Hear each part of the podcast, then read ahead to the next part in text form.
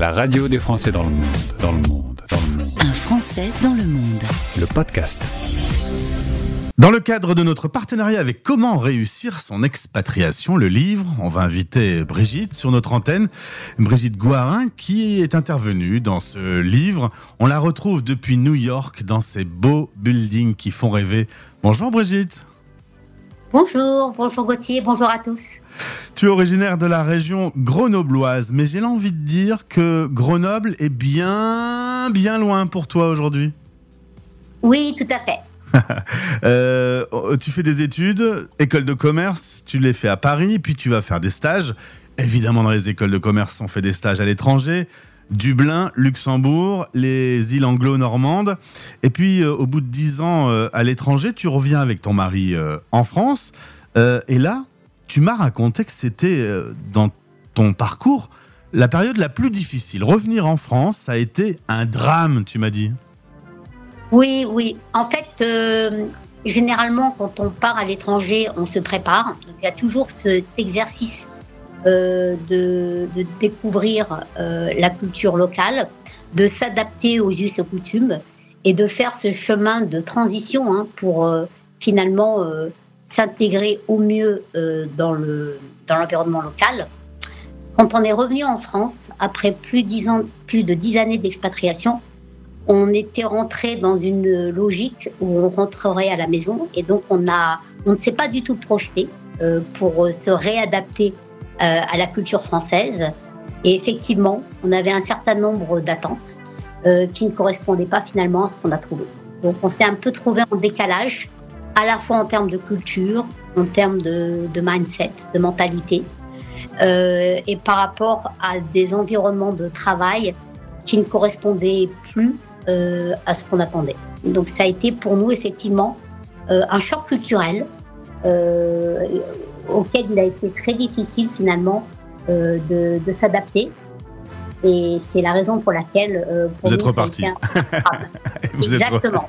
Alors le malheur des uns fait le bonheur des autres. on se souvient de l'affaire BNP qui se retrouve à devoir payer une amende de 9 milliards aux Américains. Euh, Hollande décroche son téléphone, appelle Obama, dit on peut faire un petit effort, ça coûte beaucoup d'argent.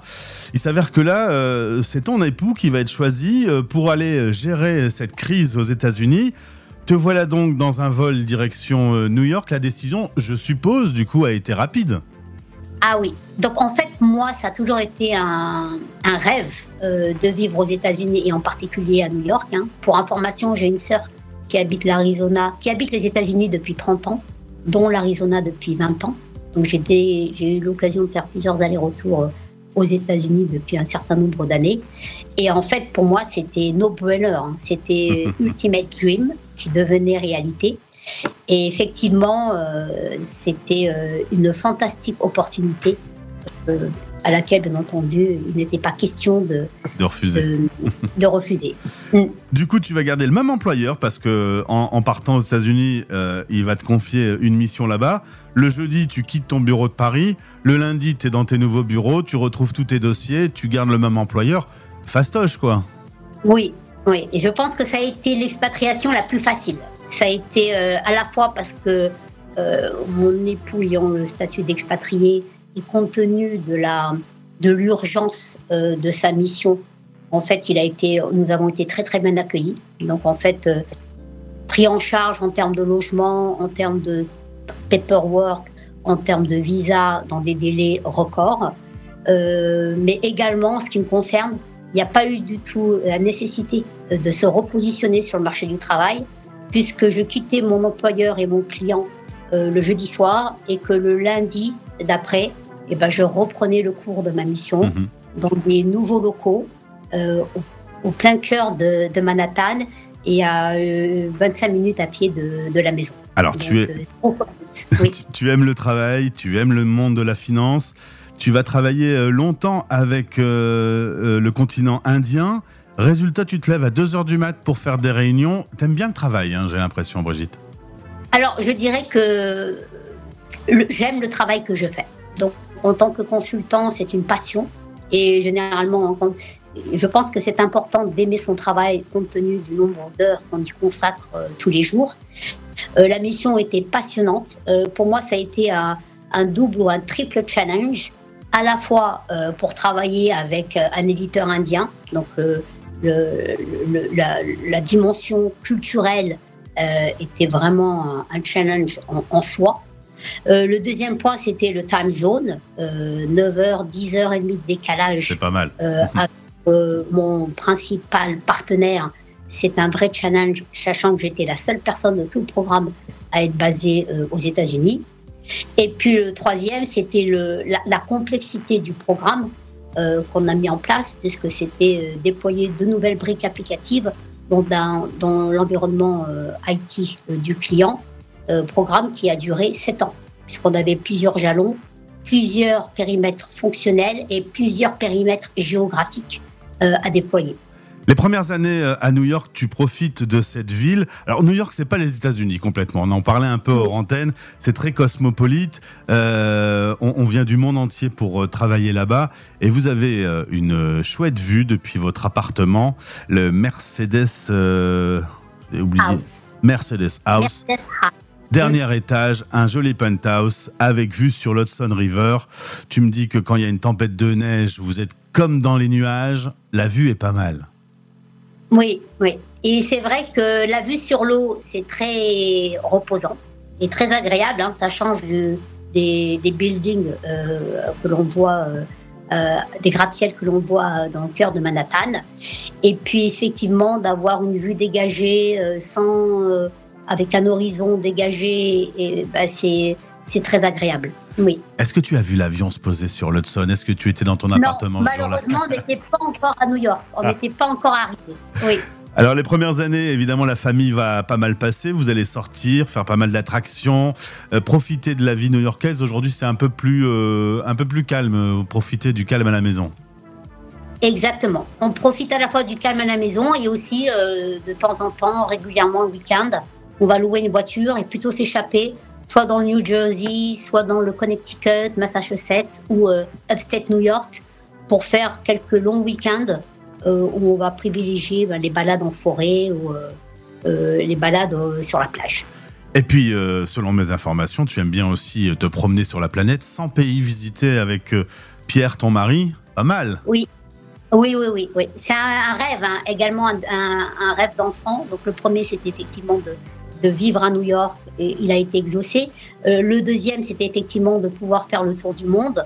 On n'en est pas encore là, mais effectivement, n'ayant pas d'enfant, on n'a aucune contrainte euh, familiale et euh, on profite de chaque opportunité pour voyager, découvrir de nouveaux pays, de nouvelles cultures.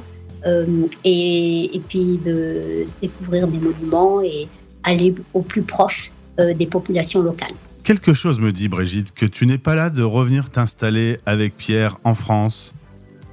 Oui, effectivement. Euh, je pense que New York, pour moi, c'était un coup de cœur. hein, euh, pour, euh, pour illustrer mes propos, quand on est arrivé à New York, j'avais vraiment cette sensation, comme un oiseau, d'avoir trouvé mon nid. Donc c'est first home, comme on dit. J'aime la France, j'aime toujours la France parce que c'est mon pays d'origine et c'est le pays qui m'a permis euh, bah, d'accéder à l'éducation et de, grandir. Malheureusement, euh, en termes de culture, euh, je suis plus proche aujourd'hui de la, culture américaine.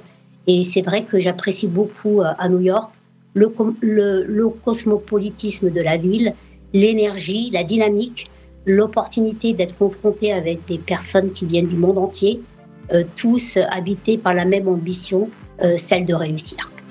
Et ma dernière question, fais-moi rêver. Dis-moi que tu as mangé une énorme dinde pour Thanksgiving. Ah non, Ah, Ah non, en fait on était, euh, on est parti, on revient tout juste euh, de nos, notre périple euh, Turks et Caïcos dans les Caraïbes. Donc hier on a atterri assez tard à New York, donc on s'est contenté euh, de, de saumon euh, épilard surgelé et on n'a pas eu l'occasion encore de, de goûter la dinde. Mais ce n'est que euh, ben, Partie remise. voilà, et deux parties remises pour ce week-end. Et la prochaine fois qu'il y a une belle averse de neige, je vais te demander une petite vidéo avec euh, vue de ton appartement, ça doit être très joli. Avec plaisir. Tu verras pas grand chose, si ce n'est bah, euh, tout un, un blanc, un blanc intégral, euh, qui peut laisser entendre qu'on vit euh, dans les nuages. Vaut mieux que je vienne, c'est mieux. Ce sera plus joli si je viens. voilà, exactement. Brigitte, merci pour euh, cette interview depuis New York. Au plaisir de te retrouver sur l'antenne de la radio des Français dans le monde. Et travaille bien parce que je pense que c'est une vraie passion pour toi le boulot. Tout à fait. Merci beaucoup, Gauthier, et à très bientôt. Les Français Parle au français. parlent au français. Sachez que Brigitte était présente lors du dernier webinar organisé par Comment réussir son expatriation, le livre. Il y a déjà eu trois webinars pour vous aider à préparer votre départ, à vivre votre expatriation ou également à réussir votre retour en France.